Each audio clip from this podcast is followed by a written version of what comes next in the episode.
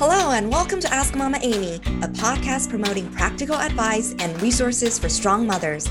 I'm your host, Amy Shao, single mom and estate planning attorney and founder of Shao Law. Hi, everybody. I'm so excited to have Janelle Shroy today with us. Uh, she is a travel expert and uh, she's a co founder and producer of Adventure Family Journal. The most amazing thing is she has four daughters and they're all toddlers. And so I'm just so amazed at how she's able to travel around the world. And she's actually in Argentina right now. and so, welcome, Janelle. Why don't you tell us a little bit about yourself? Thank you so much for having me. I am so excited to be here. Um, as you said, I'm a mom of four girls. They're ages five, seven, nine, and 11 at the moment, and we are done, no more. Uh, but we love having our four little princesses, and we are currently traveling around the world on a big journey to 50 countries. And we thought that would take us about two years, but it's looking like it might be more like five or six. And so we are absolutely loving it. This is con- country number 20 for our kids. So I am a travel writer. I write travel guidebooks for families with young kids and for a variety of travel magazines. Uh, run a couple of companies on the board of a nonprofit organization that my husband and I founded. So yeah, it's a pretty fun and adventurous life. I, I love your life. I mean, I, I wish I could live your life. Tell me, um, the first thing is why did you how did you end up with this goal or or decide on this goal of traveling 50 countries Tell yeah. Us. Well, when we first got married, my husband and I both have degrees in political science and international development. So we were living and working in Washington, D.C. when we first got married. And then we decided we really wanted to found our own nonprofit, which we did. And we worked in South Africa for 10 years, and all four kids were born there. So they started their education in South African school systems. And that was okay, but we felt like there was so much more we wanted to add to their educational journey. We soon moved to San Diego, where uh, we were really on this brink of like, do we put our kids in private school, public school? I didn't ever see myself as a homeschool type of mom.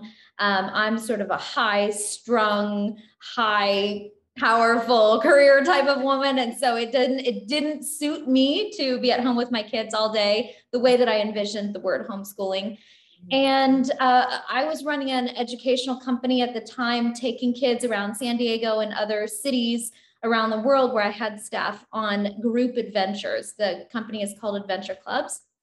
There's an app on the App Store for it. And that was my big career focus. And as I was in that journey, I really learned the power of firsthand experiences for kids. So for them to be able to touch and feel and see and experience different cultures, different people, all kinds of music and art. And my husband and I sat down after another round of venture funding for our company. And we just said, you know, if all things were put aside and we could just do one thing for our kids' educational journey, what would it be? And we said, we have to show them the world. So, what would it be like if we just pushed pause on everything, took a step back, and just traveled for a few years? So we took a big stab at the number 50 and we said, let's do it. Let's go for a couple of years, see how long it takes, and take them to 50 countries and lots of different continents and cultures and ecosystems and see what might happen. Wow, that is just amazing. Like, what a great legacy you're creating for your children. Like, it's just not, they're going to remember it and for the rest of their lives. Now, as a mom, logistically, I start thinking about some important things schooling, nannies. So, how do you how do you do that? Oh man, well, it's a big question. Um, well, the, the way that we do school, we call it world schooling because we don't technically have a home. We sold everything so that we could travel. So there was no reason to keep paying, you know, a mortgage and car payments and all that. So we just sold it all. We've got four suitcases and backpacks for six people. So if you can imagine the minimalism that it took to get from a whole house full of stuff down to four suitcases plus backpacks and six people. It was quite a lift. Mm-hmm. Um, but yeah, we decided to switch all of the educational stuff that they do onto iPads. So each of the girls have iPads and headphones, and then they have a wide variety of tools and apps and resources that we use. Um, so I do consulting around that for different moms who are interested in traveling or even homeschooling with an iPad based curriculum, as in no paper, no books that we carry around. Yeah. Um, and so we do about two or three hours a day of iPad based work, and the rest of it is experiential wherever we are. So at the moment, we're in a city called Cordoba in the middle of Argentina. In the past six weeks, we've been to five cities throughout Argentina. Argentina. We've explored Pat- the Patagonia region. We've done everything from the city at the end of the world, closest one to Antarctica. You can't go any further south before you're in, in Antarctica. And we've done horseback riding and whitewater rafting and zip lining and all kinds of things to explore the mountains. And all of that comes with Spanish immersion cultural history, music, all those things that are wrapped up in the travel experience. So that's really forms the core basis of their education. The iPad based work is the nuts and bolts stuff, like you got to learn math, you got to learn how English grammar and spelling and those sorts of things. Yeah, and and you coming from the education background, I bet that provided a lot of the reasons why you're able to do it like uh, you and your husband. Yeah. Yeah. Yeah absolutely. I mean i've i've taught all levels of school from in various ways. After school programs i used to own a dance studio. I've taught high school in inner city dc lots of variety of educational experiences. And so i took all of that together and i really view education more as a mosaic where I don't feel like I've got to layer one, you know, the base layer and then the next and the next, but more the world is full of puzzle pieces or mosaic tiles, as I like to call them. And then we're creating this beautiful picture together as we piece together their education, different countries and cultures and languages and so forth. The girls also play instruments. So we do have that as well. We travel with four instruments wow. and they play the music of the place where we're traveling. So at the moment, they're all playing tango and Evita songs and everything to do with Argentina. Um, and our music teacher is based in San Diego. So we Zoom with him uh, every week and we have our music lessons and he helps us curate the playlist that is specific to the place where we are. Wow, that is just fascinating. And like, so, so for, um, so how do you plan out your day? well, it's very different depending on where we are. Um, my husband's company is based in Colorado, so he works Colorado hours. So depending on where we are in the world, depends on what our day is going to look like. But in general, we tend to right after breakfast, we set up our two or three hours of schoolwork, and then we go out for the day on an adventure. And we're just, I mean, yesterday we were all over the city of Cordoba. We were in ancient churches and in all kinds of museums and in the public square, talking to different people, listening to street musicians, uh, exploring history. So this is I do these urban walks with my girls, all four of us, in a backpack, and we just hit the city and we see what we see and we explore. So yeah, there is a level of planning, but most of it is the as the day presents itself to us, we explore and go from there. Yeah. And as I'm speaking with you and getting to know you, I just get this sense of chill. Like, I mean, like you're really chill. and what I'm saying is because moms of four daughters, four little ones usually, or like I, I know I would be super stressed out. But so what's your secret sauce? Like, how do you maintain this like really just kind of on the go lifestyle, but still kind of keeping that groundedness and still being able to just plan it out, provide, you know, support your family and children. How do you do it? Well, I think it's come with time. It certainly wasn't as easy in the beginning. We've been at this three years of full time travel. And so, you know, with time comes the experience and the ease. I see the whole world as a classroom and everything in it as an educational opportunity. So that takes the pressure off. I don't feel like any, if I walk out the door right now into the city of Cordoba and I start walking with my kids, we're going to learn. We're going to learn together. And so that it, I don't feel like I have to try so hard as if I were at home with my kids because I don't have to put, I don't do any lesson plans. I'm not putting together curriculum. There's no worksheets in our life. There's no testing. There's no um, book reports. There's no assignments. And so we really believe that full immersion is the way to go. My kids are learning um, English. Obviously, they've been they study French every day. They study Spanish. Tomorrow they start Portuguese when we fly to Brazil. And we layer the languages on top of each other. They've studied Japanese, they've studied German, they've studied Hebrew, and they'll continue to layer languages. We'll always have at least three, sometimes five languages going at the same time. And then we believe in spiral learning, which means that we will start into something, learn a little bit of it, walk away from it, work on other things, but we'll come back to it. Mm-hmm. So, history, for example, we love Europe. We're headed there next month after Brazil. And we've done a lot of work in the history of Europe. We've been to about 15 countries in Europe. And so we've done tons of museums and art galleries and all kinds of things, but we'll continue to circle back.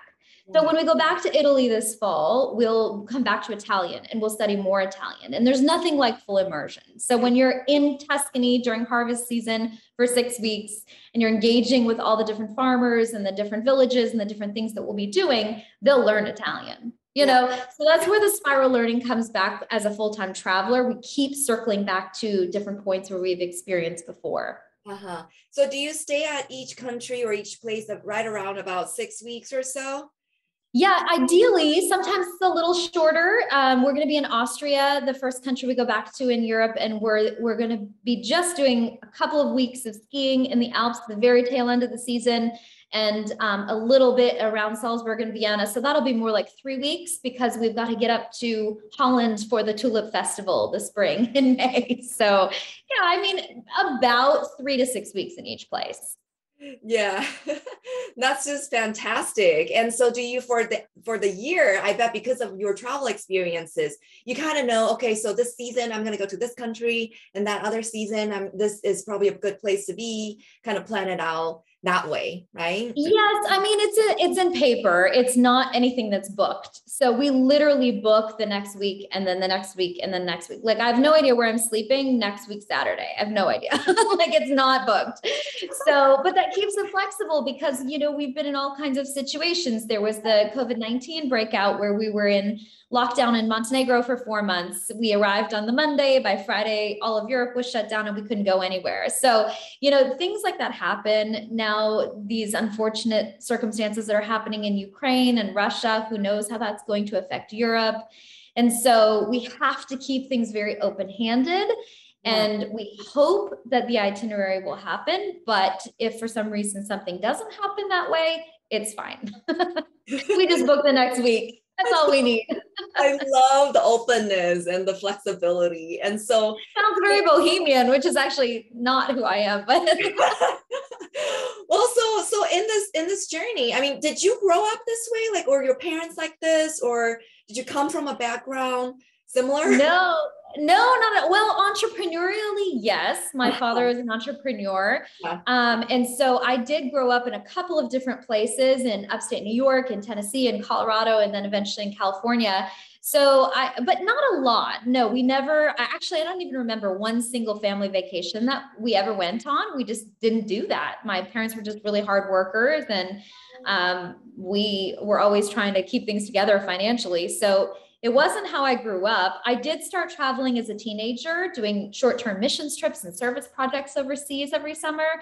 And so I think that really got the, the travel bug in me. And as I've now I've been to about 60 countries and I really I, I, love it. I mean, I cannot express to you how much it delights me to walk out of the door on day one of a city and have never seen the city before and just get to explore something completely new. That for me is total bliss.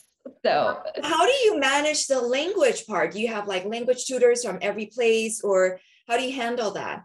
We don't actually. We uh, the girls have a lifetime subscription to Rosetta Stone Homeschool, which is an app-based program they have on their iPad that has 26 languages on it and it's full immersion. There's no English in it at all. So as we navigate the different languages, we're able to just open up the app and then pick the language we want to start learning. For example, German, which they've never touched before in their lives. When we go to Austria, they'll start German and then they'll do their lessons for 30 minutes every day while we're in the country, plus all the time that we're out on the streets talking to people and doing different things. I learn with them. So I use Duolingo, which is a free website Um, and as they're learning a language, I'm learning a language. We all sit together around the table. And I think that's really important because it's modeling for them. Language learning is important.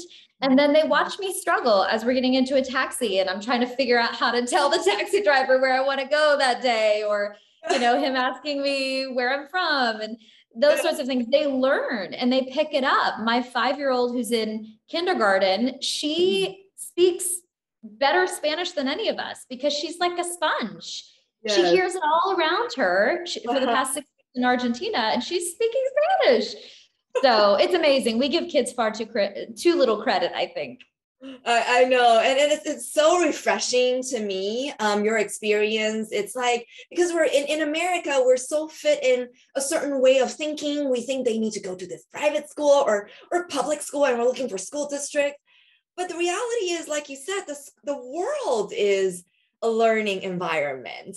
And, and me myself come from multiple different languages myself, and I'm a big proponent of like immersion. And so it's just so refreshing to me. Now, in your journey, um, would you be willing to share um, what would be the most challenging thing um, doing everything that you're doing? And and out of that challenge, how did you overcome it and have the strength right now that you have as a mom? Well, I think strength in me was built early. Um, my dad was bipolar and a very challenging person, mm-hmm. uh, very, very charismatic. He grew up in the um, acting and doing commercials. So I started acting when I was really young, being on set, being on films. I've done movies and TV shows and all kinds of things. And so I grew up knowing how to present myself on screen but then when I was a teenager, he flipped, left our family, left, uh, took my brother. My mom and I were left without money. Um, we couldn't provide for ourselves. I was an accomplished dancer at the time. And so I started my first business at the age of 16 out of necessity to provide for my mom, who needed to go and finish her college degree. So I started a dance studio. And so that's sort of where my entrepreneurial instincts really kicked in and I was able to start teaching dance, making serious cash while I was going to high school, able to pay rent and help support my mom and myself while she was finishing school. And so, all the way through college, I was uh, living in California and Santa Barbara, acting in Hollywood and different movies and TV shows, all the way through college, providing for my own very expensive college tuition. Um, and so, I think I developed a can do attitude a sense of when money needs to be there, I can find a way to create an income source. Mm-hmm. And then also the flexibility to be able to multitask a lot of different things at the same time. So if I'm in college, but I'm also going down to Hollywood, but I'm also running something on the side. And these are the kinds of skills that were built early on for me. And so then all the way through the career, the, my career path and the different things that I've done as a mom, I've been able to carry the strength through to be able to say, you know, I know who I am, I know what I'm good at, I can communicate what I need when I need help. And then also to be able to lean into community and to say to people, um, I need support here. I need friends in this new place where I've just moved. Like when we moved to South Africa, you know, those are the kinds of things that you learn through the life of hard knocks.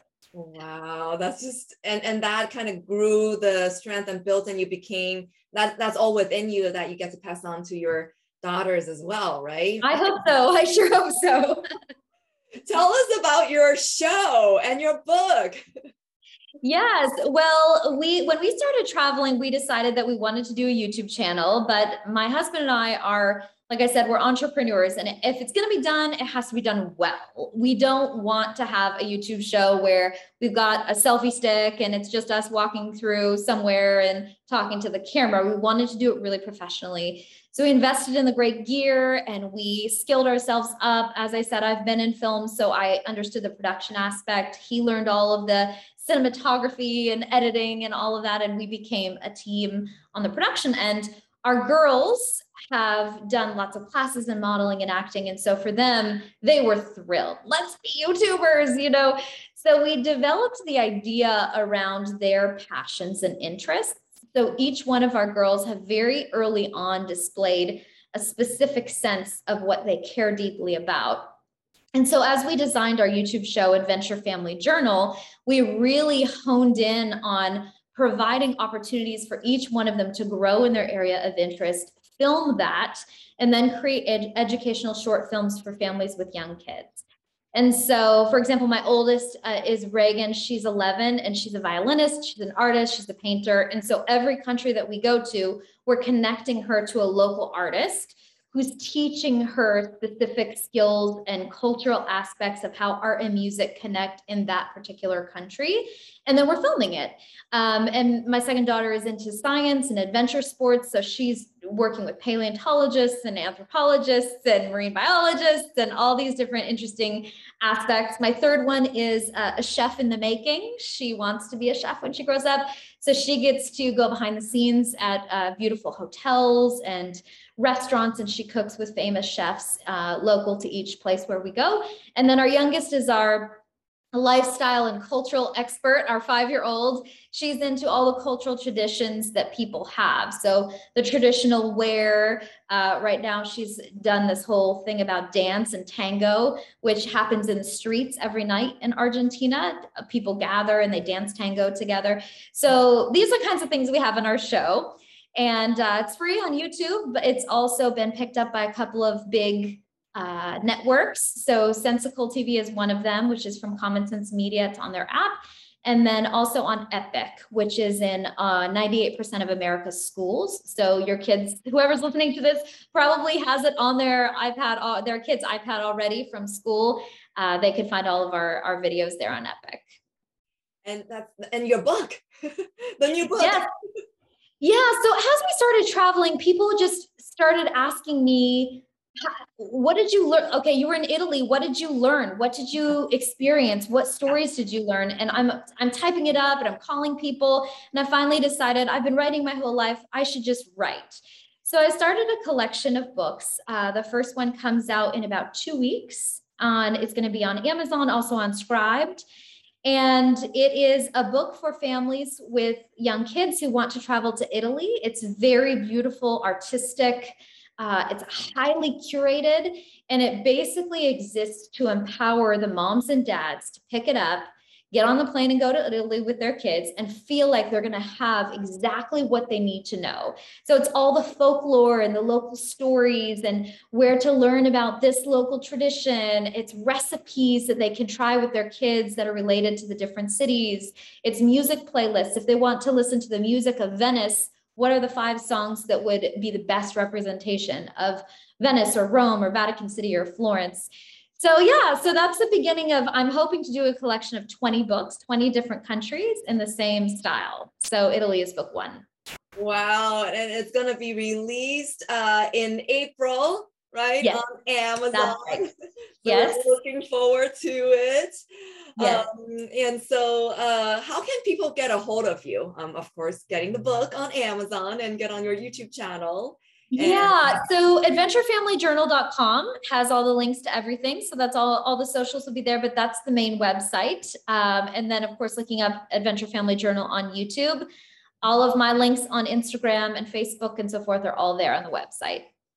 That's so awesome. So um, to wrap up, Janelle, would you be willing to share some tips with our local moms if for those people who cannot maybe travel to a different country as freely as you do maybe what are some of the tips just on a day-to-day level that maybe they can implement with their children Absolutely. I think the first step is to see the world as your classroom because it doesn't matter what schooling choice you've made with your kids. If you have them in any form of school or homeschool, the big picture is they're a sponge. They're able to learn and grow, but it's up to you as the CEO of their education, not the principal of the school, but you as the parent to decide how can you best equip your child with the skills and tools and resources that they need to grow and really lean into their passions and interests so when you've got an artist you surround them with as many artistic experiences as you can bring mentors alongside them as much as you can um, when you find a local artist that you love ask if your kid can come in and paint with them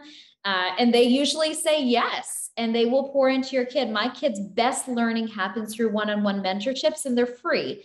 So I just ask people to pour into my kids, and that's the leverage that community provides if it's looked for, right? And so the other thing I would say is uh, museums have come a long way since we were younger. Uh, museums are a really amazing tool if you make them fun. And usually the museum doesn't do that work for you, you have to do it. So I'm talking about scavenger hunts and games, and I talk about all of this stuff in my blog and my writing. And certainly in my book, there are so many fun ways to incorporate history, science, art, literature, folklore in ways that kids don't even realize they're learning. They're just taking it all in, you know. So I hope that that's in some way helpful to moms. I would definitely say if a mom wants to reach out to me, they can email me. Janelle at adventurefamilyjournal.com. I'm sure you'll put that in the show notes. Yeah. And I'd be happy to help if there's any way that I can help point you towards resources or get you connected to people. I'd love to do that. Awesome. Thank you so much, Janelle, for sharing your experience and wisdom with us. Um, we will see you next time at the next show. Bye-bye. Bye. Thanks for having me. Thank you. Thank you for joining us today on Ask Mama Amy. Head over to askmamaamy.com for all the show notes and links you heard in today's episode. You'll also get my free legal tool for you to name legal guardians for your children so that you can leave them with abundant resources to support them and a total peace of mind. If you like today's episode, please subscribe and leave a review to tell us why. See you next time, mamas!